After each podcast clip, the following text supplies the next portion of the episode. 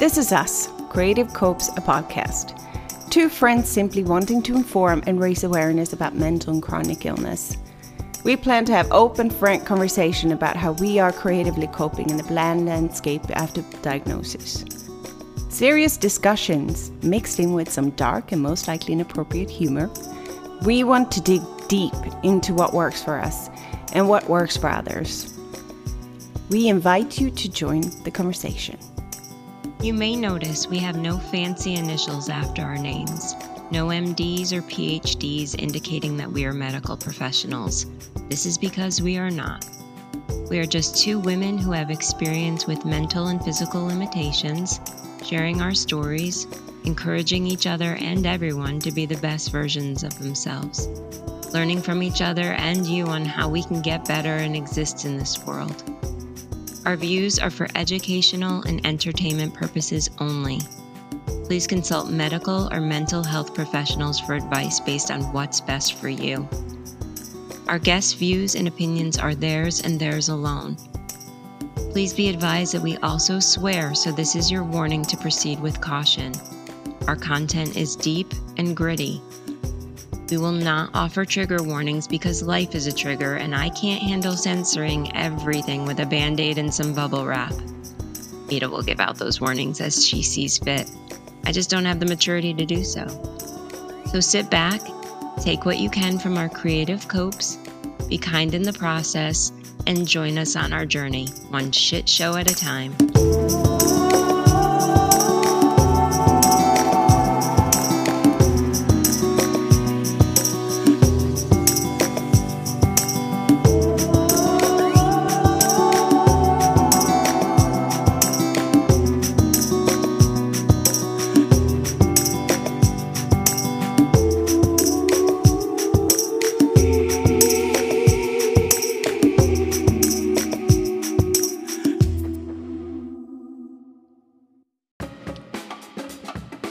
Hi, this is Jen. And this is Mita. And we are Creative Copes Podcast. That we are. And today we're going to take the second deep dive into anxiety and panic. Woohoo! That's true. Mita likes to go deep into a lot of things. So we're going to swing it back to anxiety and panic disorder versus the symptoms that we were speaking about last week and difference between stress, normal everyday stress that everyone goes through, and anxiety. A living disorder. Yes. yes.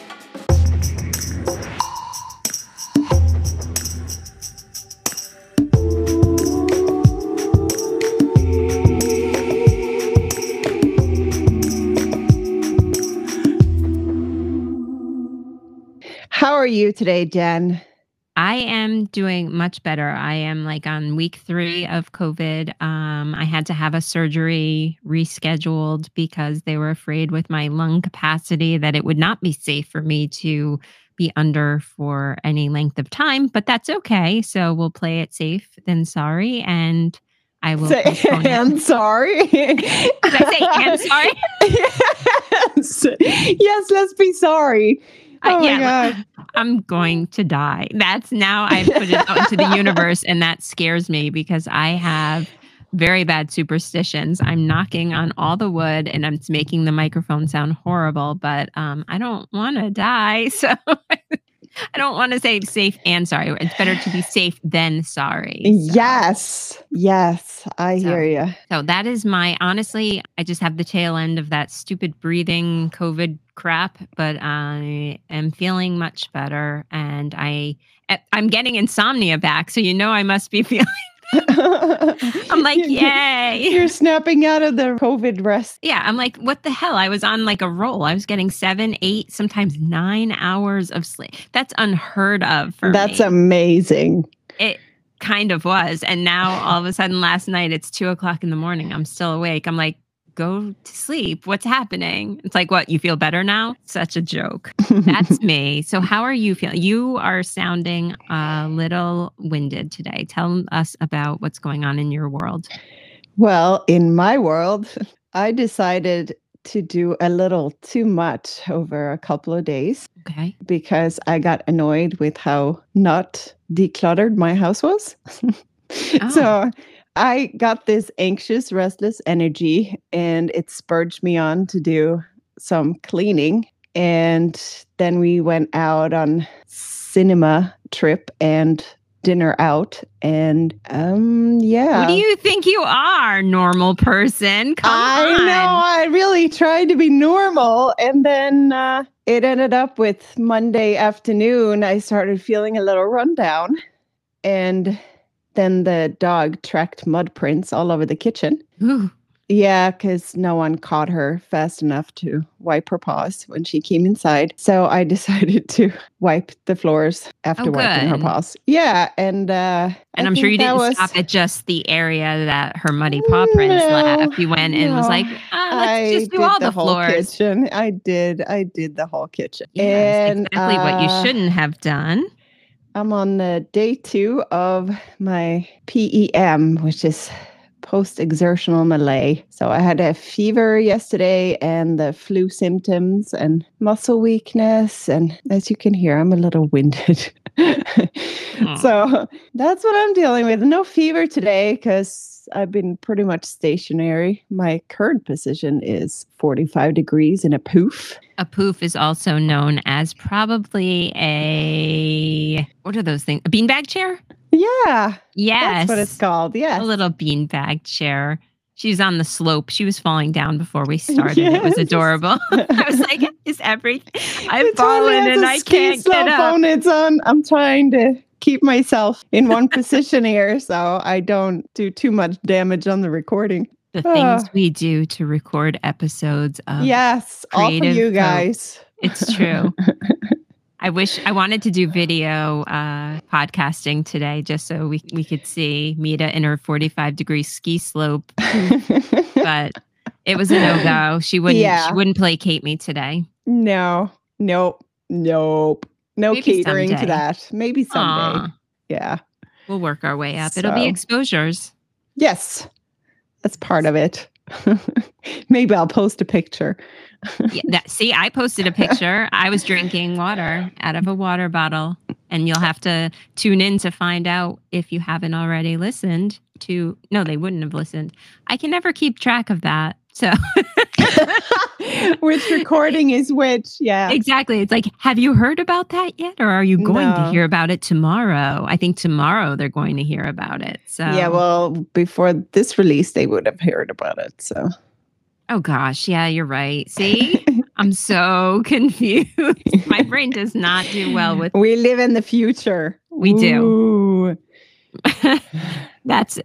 What do they say? If you live in the past, you're with anxiety, no, depression. And if you live in the future, you have anxiety. So Yeah, so that's probably where we are at.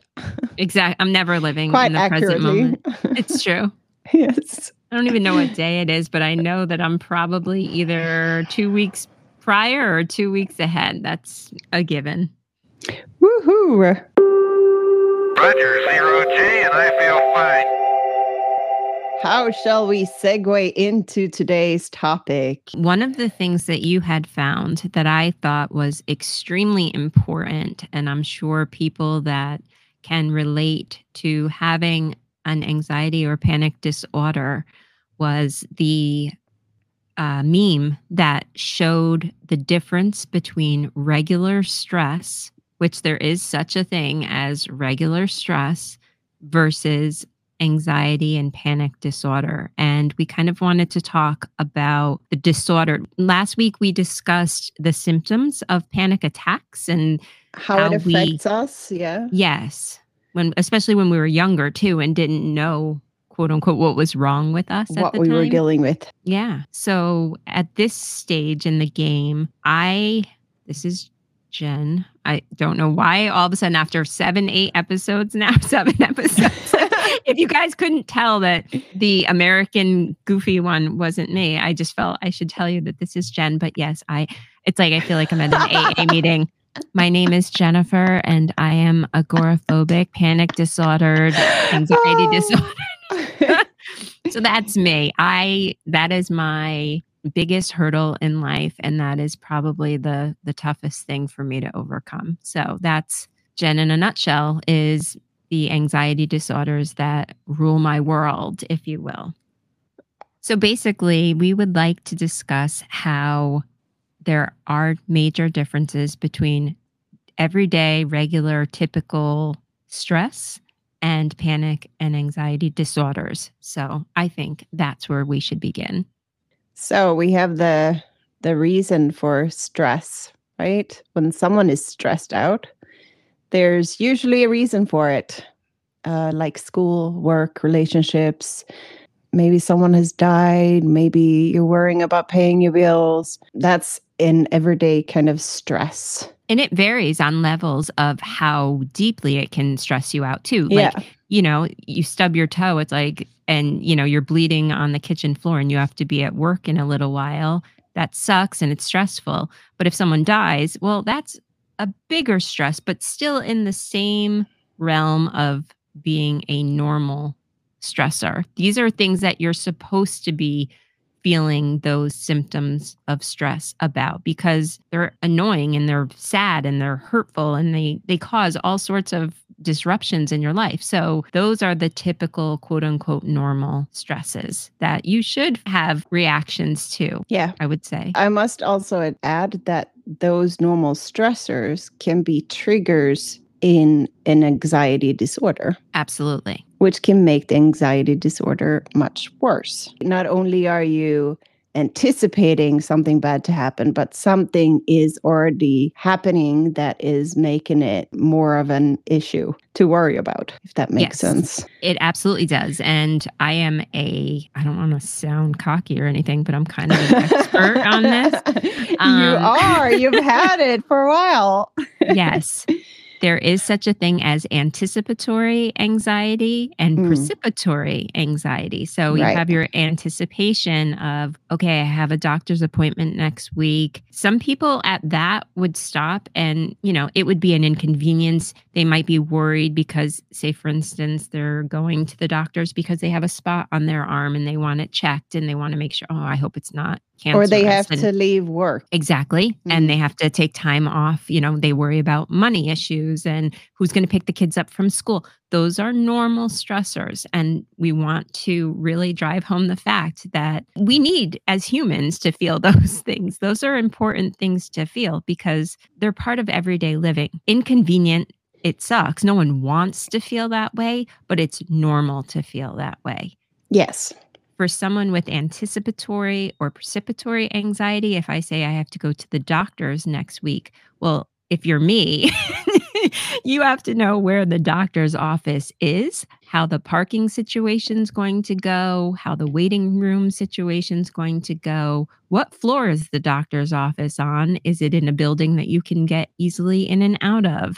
You're going to wonder how long it's going to take. Does some people, I actually like to be in enclosed places. A family member of mine who suffers from this disorder cannot be in a room with the door closed with no windows.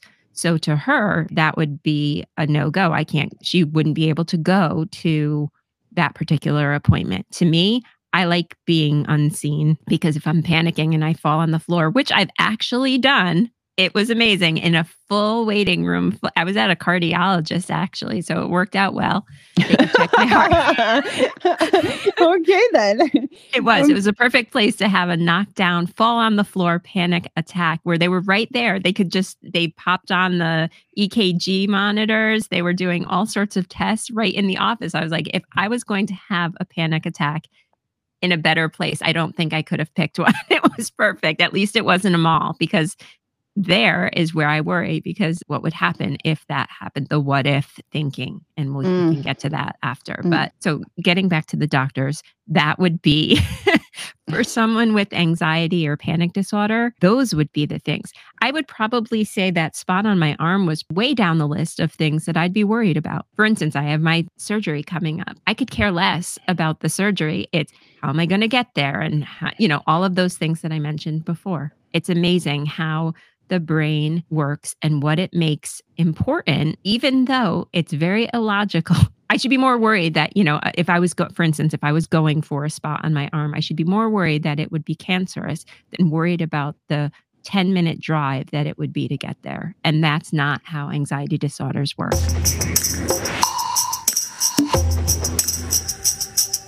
Yeah, my, my anxiety is slightly, it differs slightly, mm-hmm. but it's somewhat on the same level.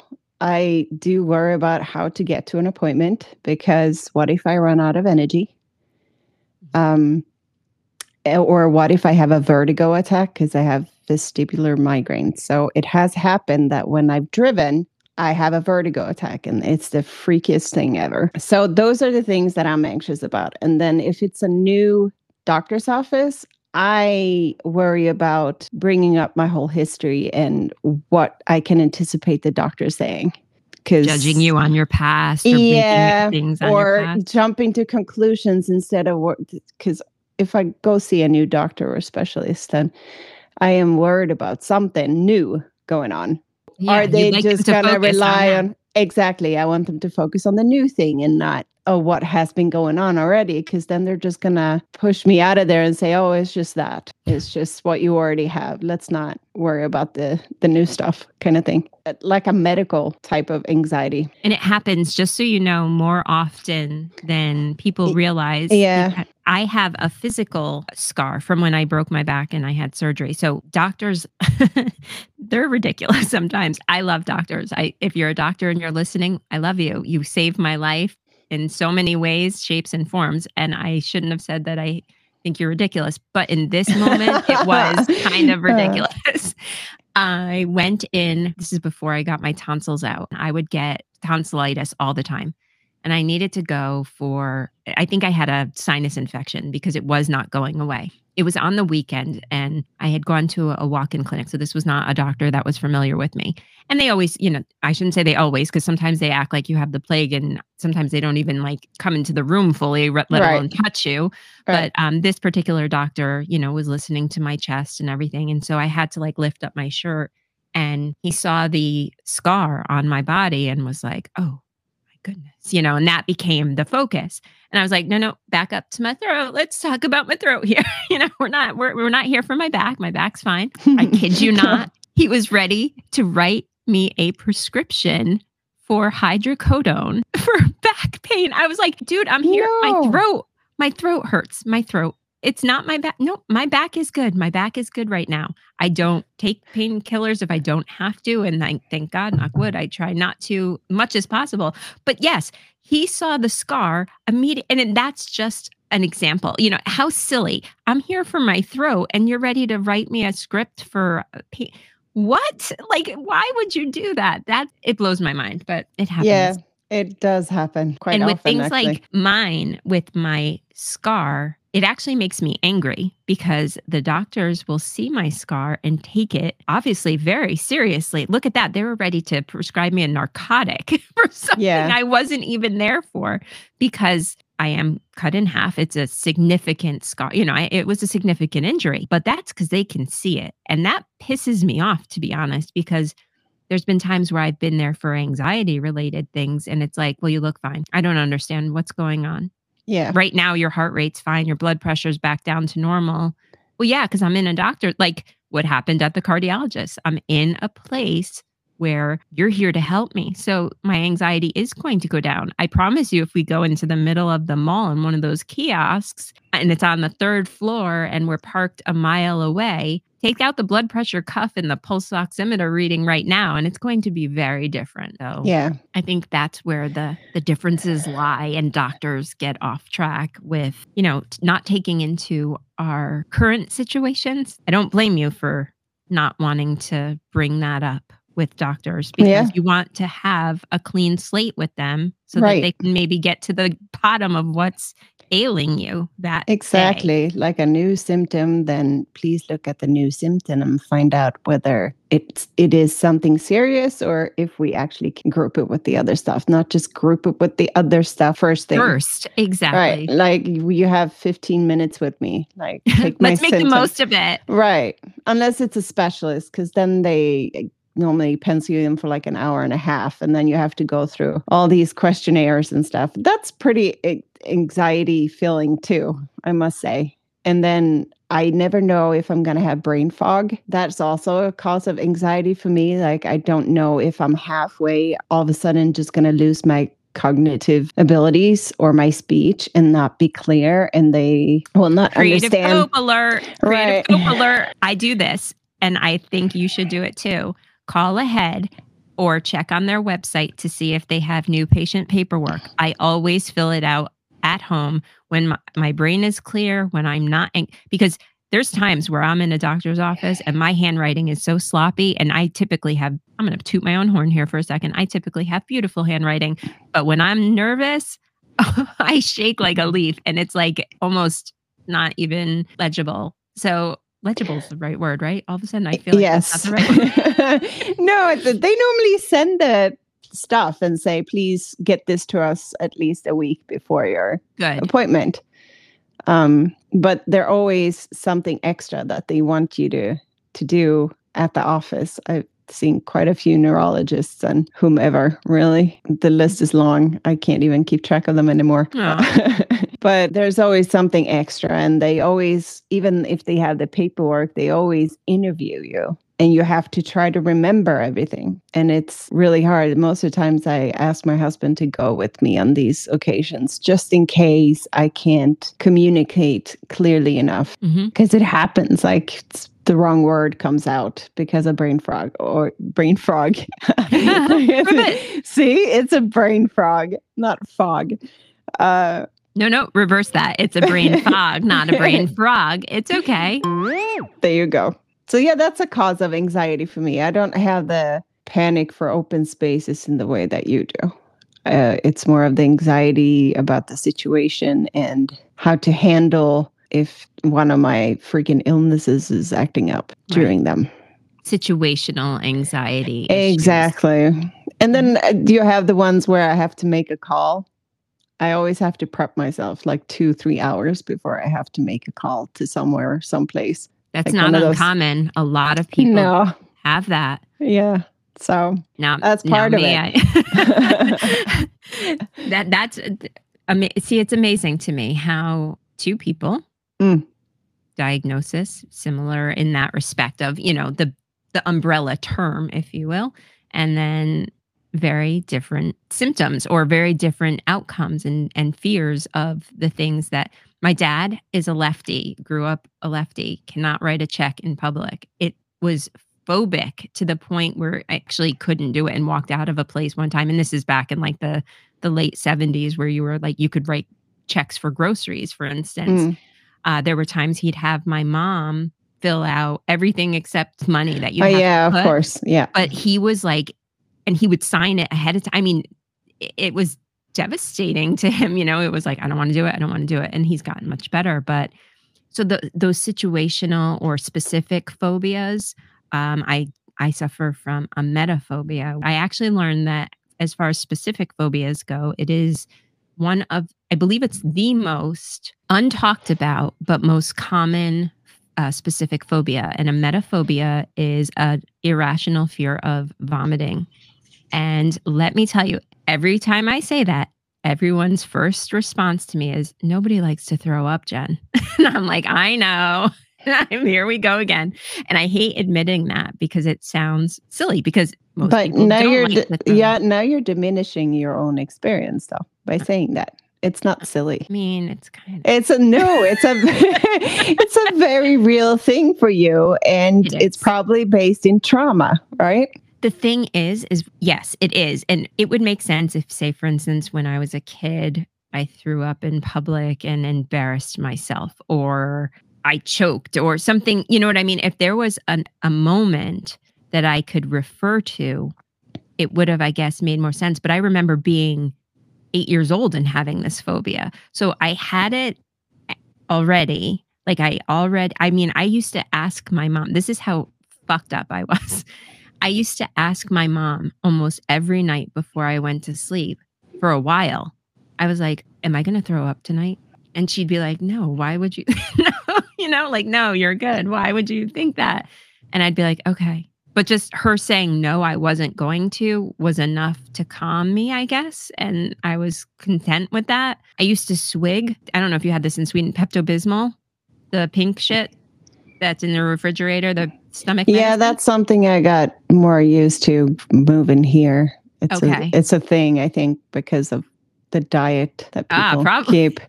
But whatever. That's a whole nother story. Yes. yes, I am familiar with Pepto. Yes. So it was kept in, I think, every American's refrigerator, like growing up in my generation. And I used to go downstairs every day before school and take a swig out of this bottle. Because oh my in my brain, I thought that it was going to prevent, no one knew, but I thought it was going to prevent me from throwing up. I can't. No one knew, but now they know. It's true. Sorry, Mom. Sorry, I did. I used to swig right off the, and how gross is that? I used to swig right off the bottle of it. Too. But see, I was very smart. I was like, I would like pour it gently in and I would only take little amounts. But in my mind, just that little bit of a, of an amount was going to keep me from getting sick. And then I actually did have a trauma when I broke my back. I had a nasogastric tube and I was intubated. And uh, I think that kind of played into my emetophobia. So now I am a full-blown emetophobe. For instance, last night I woke up at three seventeen. I used to have a thing where if I woke up at two or four, I used to think that I was going to vomit, because when I was a kid, I used to wake up around two and around four. And it always seems, why do kids always puke in the middle of the night? It's so sad. It's just, but that seems to happen a lot. It's like, yeah, you just hear that, Mom, and you're like, oh no, you know it's coming. A good mom would respond with, let me come in and, and comfort you. And this is going to be my confessional that I am not a good mom. And I would go into a complete freeze. One time, my daughter, luckily my husband was home. It was in the middle of the night. Um, I panicked so badly that I didn't know what to, I couldn't move. I couldn't, I, I was stuck. I was, I stood in the hallway. And I, I could hear her, and hearing her freaked me out. And I wanted to be there for her. So I was talking to her from like the hallway, and I'm getting teary-eyed thinking about it. I'm so sorry. Oh. But um, I couldn't comfort her. I couldn't go in and help her to the bathroom. I stood there and I was like, okay, I'll do the sheets. And that was like my contribution, I guess, to to helping. And that haunts me because I couldn't go, I couldn't move. And I did, I, I was able to strip her sheets. I wouldn't breathe. I put on gloves.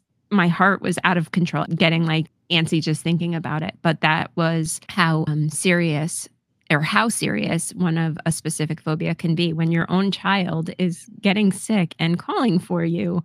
And you're torn because you, if she had a cold, I would cuddle her and coddle, you know, and I, I'd be all up on her and be like, oh, my poor baby, you know, hugging on her, everything, lay in her bed, if, rub her back until she fell asleep, all that. If she had a stomach bug, I feared her and I feared getting it. And I would push myself to do a lot of the things, but sometimes I couldn't be in the room when she was doing it. And I still beat myself up for it because it's heart-wrenching. But that fear of catching it overpowered my abilities as a mom to go in, and I that haunts me. Confession time, people. I am a bad mom.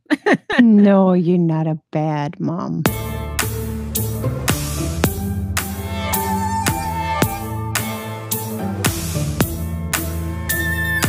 We hope you're enjoying this episode, fellow Creative Copers. If you'd like to join the conversation, have suggestions or feedback, feel free to message us on Instagram, comment on our posts, or email us at creative copes at gmail dot com. We'd love to interact with you. It would also be super cool if you join the conversation by posting about your Creative Copes on social media. Just add the hashtags Creative Copes and Creative Copes Podcast so we can find you and potentially share on our Instagram social handle. Don't forget to read and subscribe to our blog, Wisdom Walks, on our website, creative copes dot wixsite dot com. forward slash podcast, forward slash wisdom walks. Again, that is creative copes dot wix S I T E dot com forward slash podcast forward slash Wisdom Walks. Don't forget to love, follow, share, subscribe, and hit the notification button wherever you can find us. Your continued support means the world to us, and it inspires us to continue providing content. Please and thank you.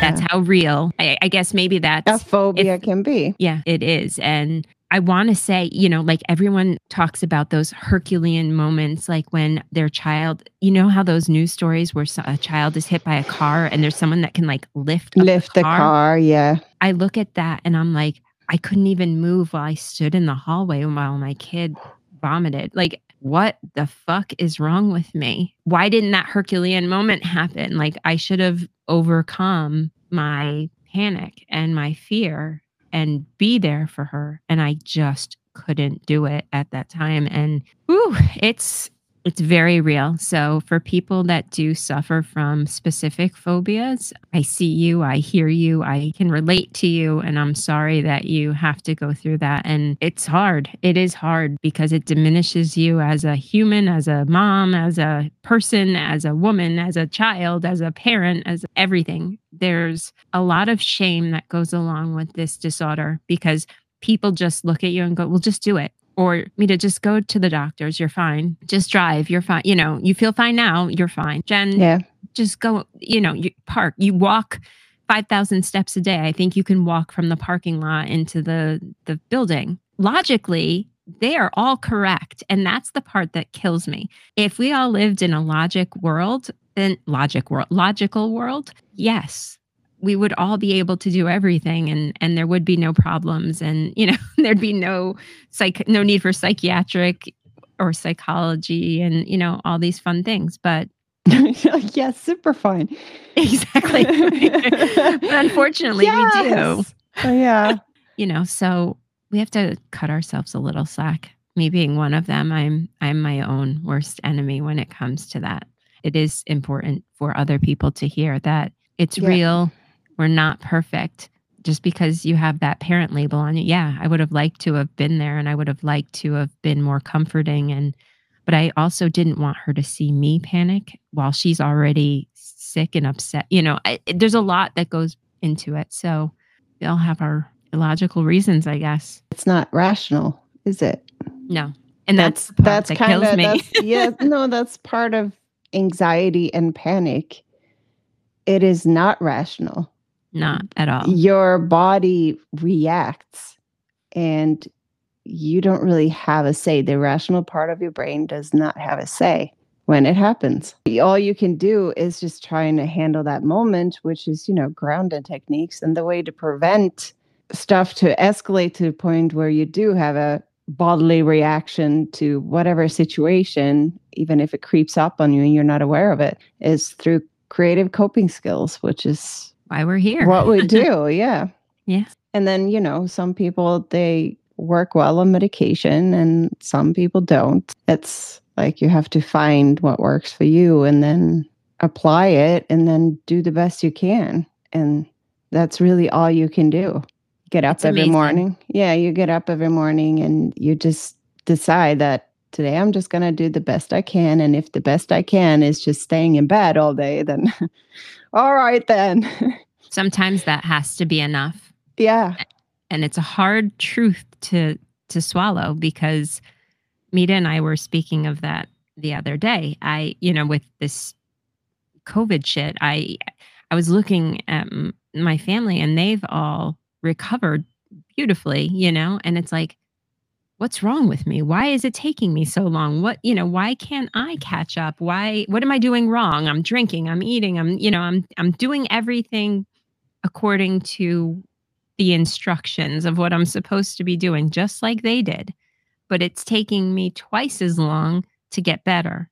And that's a hard pill to swallow sometimes when you have a chronic or invisible illness or a mental illness. You know, it's like, what is wrong with me? What makes me different? And you could perseverate on that for whoo, forever. And you don't, that's a path sometimes you don't want to go down So yeah, I don't think you should ever say what's wrong with me. That's like you my say, life motto. Well, you can say what ails me. I think that's better. Mm-hmm. Instead of saying what's wrong, because that has a very negative tone to it, in my does. opinion. My no, it absolutely opinion. does.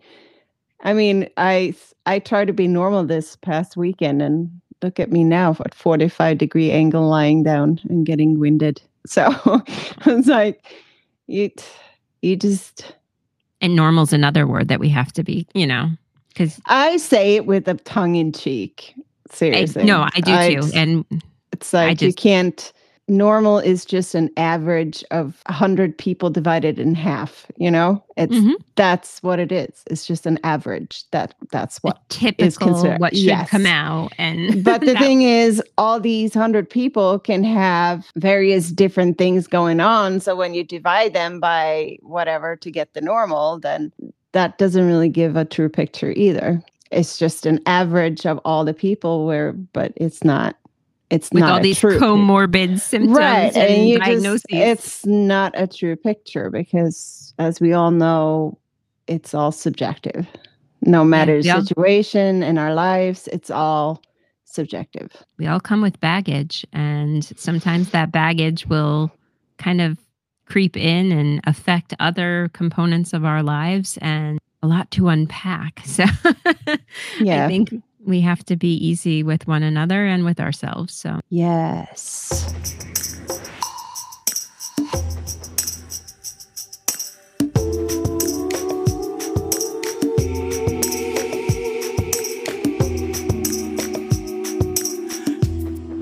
So we got into uh, some specific phobias a little bit and some percipitory and anticipatory anxiety.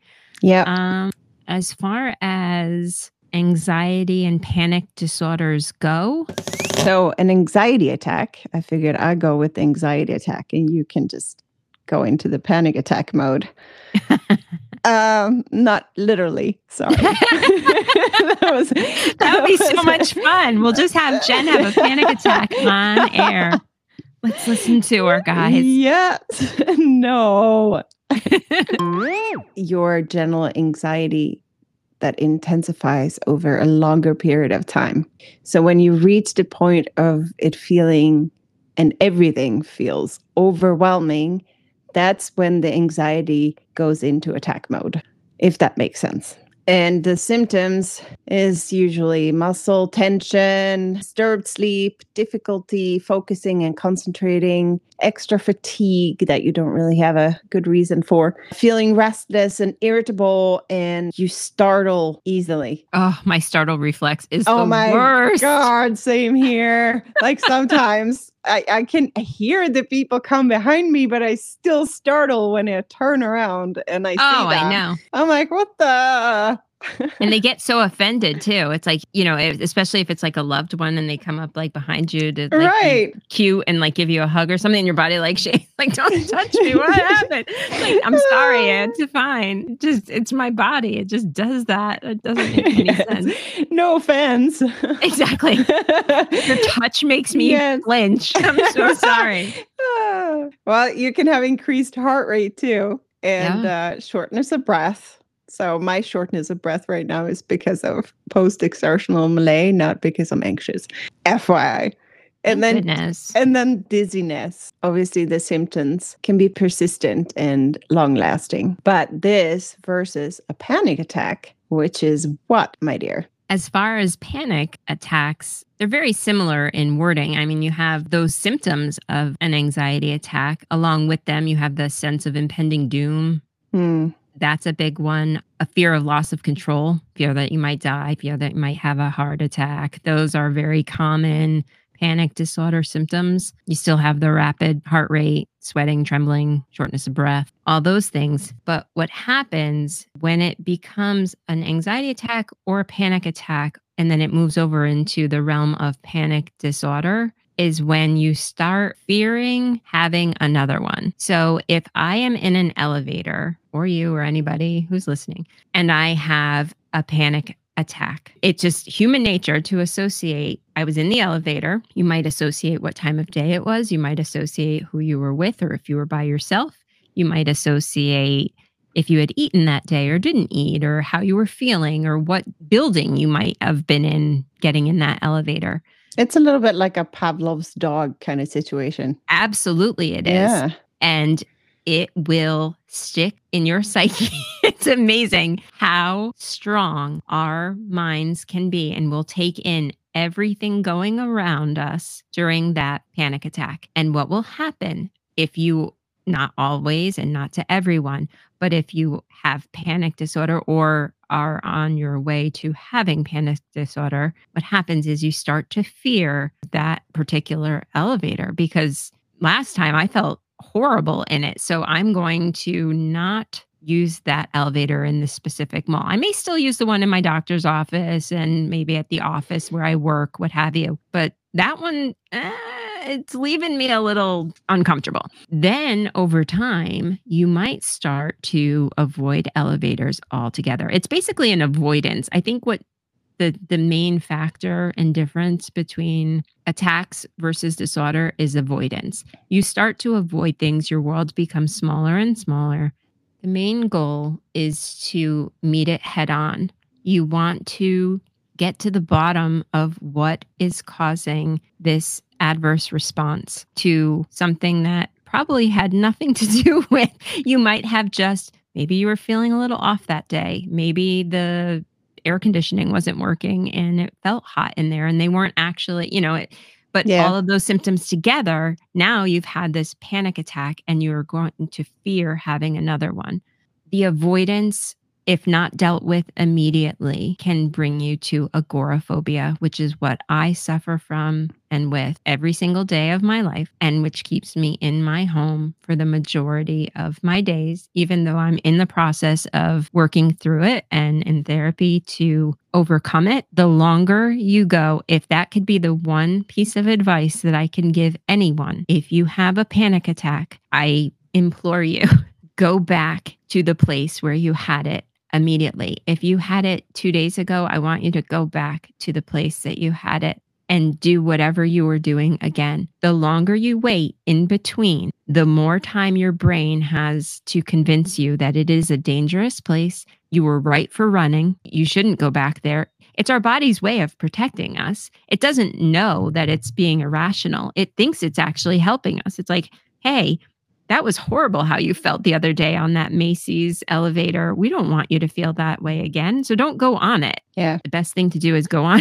it, because the longer you fear it, the harder it is to dig yourself out of that hole. That makes me think of when I was seven years old, I was taking riding lessons on horses, horseback riding lessons. Mm-hmm. And this one afternoon when I was there, I was on the most skittish horse in the whole stable. And I didn't want to be on her because I knew she was skittish. Mm-hmm. But we had these older kids helping out, holding on to the horses while we were learning how to ride. Then obviously my helper had to leave early. Ah. So she tried to sneak out, but when she closed the door, the, this was an indoor paddock. Uh-huh. When she closed the door, the horse just panicked with Aww. me on top. It went around the whole freaking paddock out of control, and I got thrown off. Oh, wow. It was not fun. And I knew it was going to happen because I knew this particular horse was very skittish. Mm-hmm. But what the teacher did was get me up on the horse immediately, even though I didn't want to get back on her. I'm so glad she did. Yeah. Best thing. I, as much as you probably hated the teacher, hated the horse, hated everything about life in that yeah. moment. But she got me back on the horse and then just held the horse still for the for the rest of the lesson so that I would just sit on her.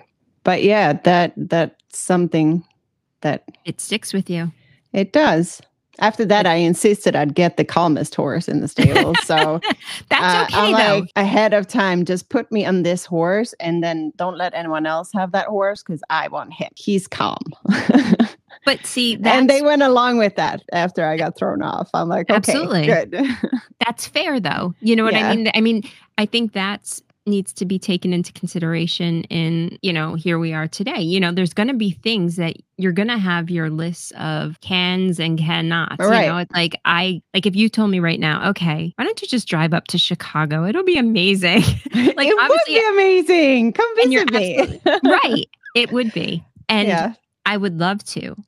But the not driving for twenty years is probably yeah. going to be a big reason why that would be too much of a reach per se. Yeah. But having that with, like you said, as far as you're allowed to choose, you wanted a particular horse, you you felt comfortable with a particular horse, and mm. that allowed you to still be, you know, I mean, you were still probably afraid of getting tossed off because no one wants to get, it's almost no. like that emetophobic thing. You know, it's like, right. no one likes it, Jen. Well, no, right. and no one likes getting thrown off horses either. But you know what? You can pick which horse you want to get on. Well, so. I didn't bring it up to try to diminish the experience. I was trying to bring it up as a more of a metaphor for it. No, absolutely. And that's that's the the truth that it happens in, in life in so many situations. Yeah. I think that we're all allowed to have like certain things that we're just like, okay, I I will be flexible with this. Right. I'm not going to be flexible here. Right. You know, I, this yet. is my this is my boundary, and I don't want to overstep it. Yeah. Because every time I've overstepped it, it has not worked out for me. Yeah, it can get ugly right. and scary and sad so, and bad. I think that was an important lesson to to learn, that I can actually say, even at seven years old, that hey, that was that was not cool, and I'm not okay with riding her again. So can you please put me on the calmest horse from now on? Absolutely. So, just the the, the I, will that you had to speak up for yourself was impressive at seven, to be like, you recognized your feelings about it and you spoke up, which is the wooden spoon spirit. Yes, it is. It is that wooden spoon. You're going to stir some shit up. You were stirring shit up at seven, girl. It's true. Oh my goodness.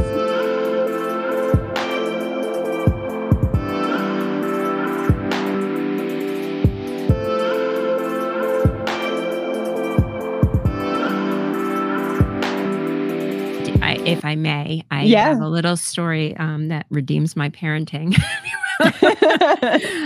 um, some years back, the motorized scooters were all the rage, oh, the electric yeah. scooters. Mm. My daughter had one, and she was all pumped and excited to use it. It's outside. I, I think it went like five miles an hour, which doesn't sound like a lot. Oh, it is. For a little person. Yes, it is pretty fast. Yes. Yep. She had ridden it, you know, just for a few seconds here and there on Christmas Day. But a couple of days later, she's riding it and she's feeling a little bit more confident on it. She's got it at the full five miles an hour and then has to stop and doesn't remember, you know, how do I do this? How do I stop correctly and safely? And mm. she falls on her chest on the, the road, basically. And she did hit her head. I, of course, am like, oh my God, this child, did she fucking break her neck? Because my, when, once you have a spinal cord, break her neck. No, no, no, not finally. I was like, oh my God, did she, oh my God, did I, I didn't mean to say if it sounded like finally, or if I did say finally, God forbid, I meant like, did she actually, like, did she, I was afraid she actually broke her neck. And I think once you have a spinal cord injury, you immediately think everybody yeah. breaks their neck. So yeah. that was my thing. I was like, oh my God. So I... But I was very good in front of her. I can do that. It's amazing. Yeah. I could be having a full-blown panic attack. And sometimes people are like, I didn't even know you were anxious. I'm like, yes, I did it. Look, I'm like a master of this craft now. But anyway, so my husband picks her up, lays her down. She passed out in his arms, like straight up passed out. And we were like, oh my God, you know, and I'm like, and then she went to say something and she's like, what happened? And passed out again. And I'm like, oh my gosh. Make a long story short, they had checked her. She was okay. But they wanted to do an M R I of her head. She's never seen me panic as far as having M R Is or any sort of medical procedures or anything like that. So she's never learned that M R Is would be scary, but mm. she was scared that she had to have a test. So we're in the car on the way there, and I was having my own anxiety because I was afraid that I was not going to be able to make it to the place because it was farther outside of my safety zone. So this is fantastic, putting like all these like anxious components together. I'm trying to hide my anxiety. So I calmly and quietly lean over. Maybe you should bring me home so I don't make this worse. She hears that. She's like, you're... I need you. You're coming with us. I'm not doing this without you. And I'm like, oh my gosh, at this point, I am at a crossroads. I am like, I am going to be super mom today. I'm going to push through this. And I reached into my purse. I'm not going to lie. I grabbed two Xanax out of a bottle, threw them back. And I was like, okay, I can do this. I was like, all right, let's do this. So we go to the M R I place. We get there. She looks at me and she's like, I'm not going in. And I'm like, how does this fucking kid know? She was young. Like, how did she know that an M R I was going to be scary? But for some reason, she was panic stricken. And I'm like calm as can be with these kinds of tests. So I'm like, this is so odd that I'm the calm one as far as the tests go. You know what I mean? Like it was an, yeah. a, a little flip of things. So I got to be like, quote unquote, the hero for a minute. I talked her down. I was like, okay, listen, we're going to walk in. We're going to sit in the waiting room. We're going to fill out our paperwork. We're going to see how you feel. If we need to step outside, we're going to come outside. We'll come back to the car. We'll walk back to the car to show you that we can walk back to the car. Sure enough, we get in there. She's like, I can't. Okay, let's walk back to the car. I let her walk back to the car. I said, but we have to promise that we're going to walk back in. But we can, I will show you that we can walk back. We did. We're sitting in the waiting room. There's like no one in the waiting room, which was fabulous because that was kind of a good thing, but not great because it would have maybe taken her mind off of things a little bit. But um, you can hear the M R I machines. They're very loud and you can yeah. hear them. So she hears it. She's like, what's that noise? And this is my opening. To, that's actually the machine that takes the pictures. This you're you're just having pictures taken. She went into full meltdown. I spoke with the lady at the front desk. I said, listen, my daughter is panicking at this point. She needs this test. I am not going to let her leave without having it. Because if we walk out that door right now, I'm ultimately telling her and her brain that there is something to be scared of. And this will stay with her for the rest of her life. It's like you not getting back on the horse. If you didn't right. get on that horse, you probably never would have rode again. So right. at this moment, I was like, nope. I have to say, she wasn't overly helpful, but she wasn't shitty with me either. I said, is it okay if I take her just to the doorway? We will not interrupt, knock, anything like that. I just want to show her where the door is from the waiting room. They said, okay. So we walked down the hallway. I said, this is the room where the the test is going to take place. And we walked right back to the waiting room. That brought her level down. Then they call her her name. She's ready to go. I think if she had been there with my husband by herself, he said it and he told me, he was like, Jen, I, I honestly would have taken her home the way she was acting. And because she was tantruming, I mean, it is what yeah. it is. She was having a hard time. And yeah. it's embarrassing sometimes when you can't get them to stop. And he also didn't want to put her through that. I was like, no, we're not leaving. So we went, they called her back. I said, listen, we're going to walk into the room. I will make a deal with you. We'll walk back out if you need a minute, so on and so forth. We did. We walk in. She's like, out of here. Okay. We walk back to the waiting room. I said, well, let's catch our breath. Went back in. Then she gets on the table. She lays down. She freaks out. She's like, no, no. I mean, she would not sit still. They couldn't get the neck brace on her. It was a mess. Mm. So it's like, okay. I'm going through all of these coping strategies in my head of what I have been taught through the years. I'm like, I want you to lay down for five seconds and then you may sit up. I mean, these people are probably pissed as fuck with me because I'm taking time, but I am working through this with her. Mm. And she's crying and she's, she's like, okay, she trusted me that, you know, she can lay down and then I would let her sit back up. And she did. And she's like, okay, I said, look, that's all we need you to do is just lay down. And then when it was time to push her into the thing, I said, could you push her in and then pull her right back out so she can see that she will go in, but it can come right back out. I said, we're not going to start the test yet. Boom, in, came out. She did it. She wanted to get off the table. I said, no, no, we have already gotten off the table. That was our time. Remember, you said you're going to sit now just for a second, catch your breath. But now the next step is we're going to do the test. They gave me an apron. I stood at the end. Now I'm full of metal, mind you. All I can think of was like, it's going to be like some, what is that, the Matrix or some yeah. sort of shit? Like, I'm going to stick to like the M R I machine. That's all I can picture in my brain. And I'm going to scar this kid for life. So they give me this heavy apron. I'm standing on the outside of her M R I machine and I'm hold, I'm like touching. I said, can I touch her leg? Because she was in there for her brain. They're like, yes. So I said, okay. I said, I'm going to tap your leg. And when I tap your leg, I'm going to tap it with the beat of this very loud machine. So mm. you know I'm here and everything's fine. And then when it stops, if you're going to hear it stop, that means they're going to, you know, change out the film or whatever they have to do, but it doesn't mean it's over, but I'm here and I'm going to, we're going to, I'm going to play like a beat on your leg. And that's what I, as I'm doing it right now. So needless to say, it was a forty-five minute test. That's what I did for the whole forty-five. I kid you not. We pulled, they pull her out. She goes, that was so much fun. Can we do it again? I'm like, what fucking weird says that? Okay, after all of that, that was fun to you, and can you do it again? But that showed, I was pumped, because in my brain, I'm like, this kid, if she ever has to have, God forbid, I hope she doesn't ever have to have another one for any other, you know, medical yeah. reason. But a lot of people have fears of M R Is. They have to be sedated, or they have to, you know, have the open ones, what have you.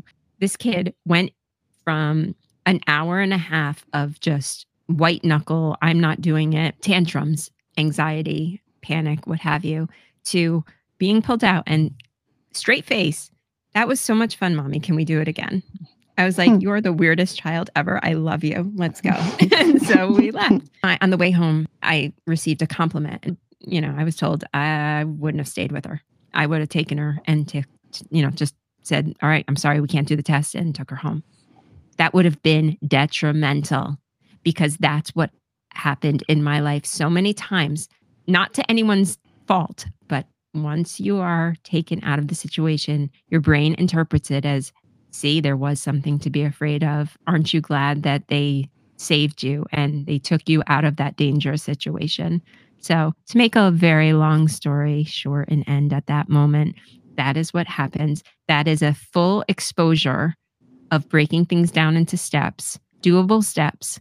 And maybe, just maybe, had we prevented a fear of M R Is in the future for for my child. So let's keep our fingers crossed and, and hope that it worked. But and applaud the effort. I Yay. Thank you. You know what? I will take See, that. I'm applause. Applauding. Thank you. I'm going to applaud too with yes. myself, because that was that was oh. rough. I didn't want my anxiety of getting there to affect her, and ultimately, it was me being there that allowed her to do the test. So it was like one of those aha moments that I was like, thank you for letting me overcome that fear that I had and help her, because I could advocate for her. I knew mm. what would make me feel better in that situation. And maybe had I had been exposed to things in a different way many moons ago, I might not be sitting here where I am today.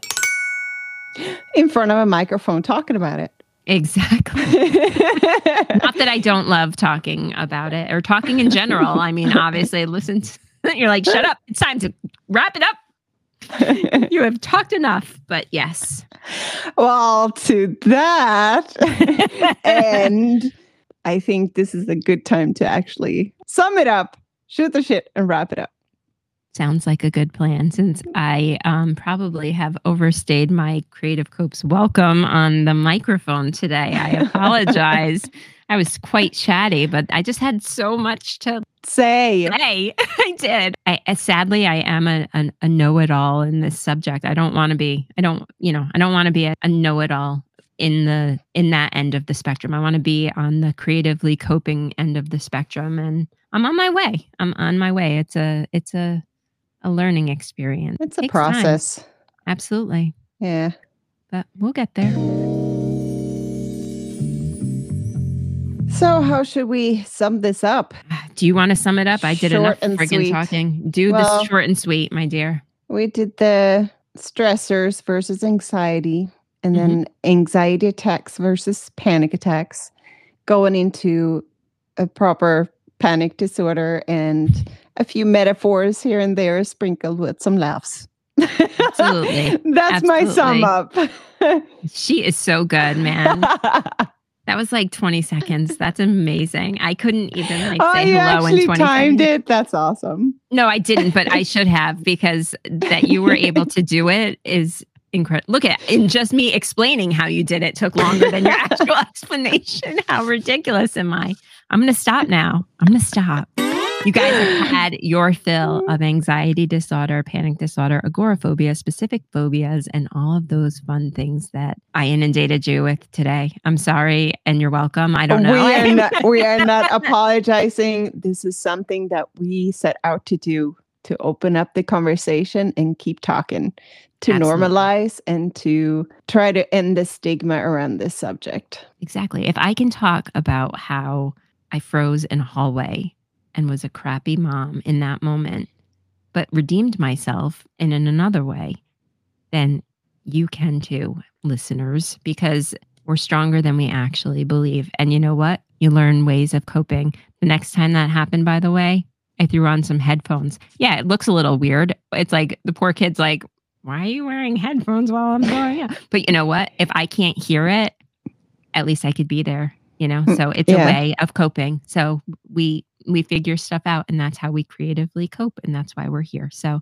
don't be afraid to use your voice, and don't be afraid of those stories that make you sound less than or not as good as, or the things that, just like how I shared. I'm not proud of those things, but they're life, and we can only learn from them and grow from them. So don't be afraid to speak, and that's how we end the stigma. Tranquility Base here. The Eagle has landed. And that's how we end this episode. Absolutely. Thank you so much for listening, everybody. Yes, thank you. And until next time. Love, love and light, light, beautiful humans. Mwah. Bye. Bye. Thank you for listening to Creative Copes podcast. This is a two-person production. Manuscript and editing done by Jen and Mita. Music by Mita. We hope you have enjoyed listening to Creative Copes podcast. You can check us out on Anchor, Spotify, Apple Podcast, Stitcher, Google Podcast, Overcast, Amazon Music, iHeartRadio, CastBox, Pocket Casts, or Radio Public. Please click on follow and accept all notifications for new releases each week. We are on social media sites such as Instagram, creative dot copes, Facebook, Creative Copes Podcast. Click follow to see what we are up to. We have a website that contains episodes, descriptions, our blog, Wisdom Walks, and links to things mentioned in our podcast. Our address is creativecopes.wixsite.com forward slash podcast. Click subscribe for all updates here as well. Again, it is creativecopes.wixsite.com forward slash podcast. Sharing is caring, so please feel free to share us on any social media sites, our website, or through your favorite listening platform. Feedback is welcomed and appreciated. Reviews keep us on task and let us know how we're doing. Thank you again for joining us as we navigate our Creative Copes journey, one week at a time. Love and light.